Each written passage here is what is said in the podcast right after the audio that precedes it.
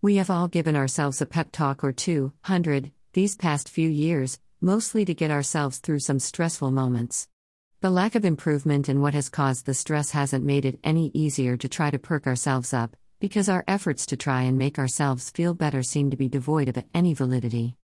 Our commercials are placing a lot of emphasis on chasing our dreams and accepting who we are as individuals. Even dog food ads promote lives well lived, for the canines as well as their humans. The problem is that even the bad guys chase their dreams and accept who they are as individuals. Whether they see it or not, they're wrong.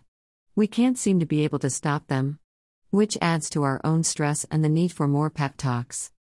Sometimes the rewards for being good people seem to take forever to appear, while the bad people receive almost instant gratification. We have to remind ourselves that bad people get a lot of rewards quickly because the rewards themselves are meaningless. They tend to pursue the same reward, get it again and again, and are never happy with what they received. The rewards good people receive are fulfilling, meaningful, and humbling.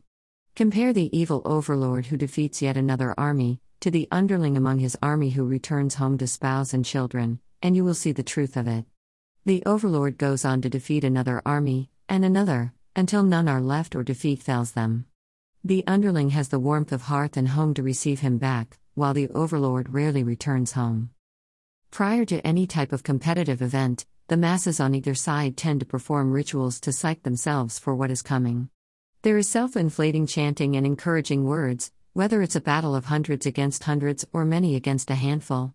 We reinforce our daily lives with talk of self worth and, whether we win or lose, we regroup and start again later. The bad people have it rougher because their pep talks are often laced with words to turn self doubt and fear into hatred for the other guy. Good people talk about playing to their own strengths, ensuring an honorable match, and a desire to win. The key word is desiring a win, not making it a coup to wipe out the other side at all costs. The true victories are not in making oneself seem greater by eliminating those who are not yourself, but in knowing who you are and who they are, and you both manage to live your lives anyway. You should not have to lie to yourself to feel better. Just have a little pep talk about how you can succeed because you are strong, resilient, and able.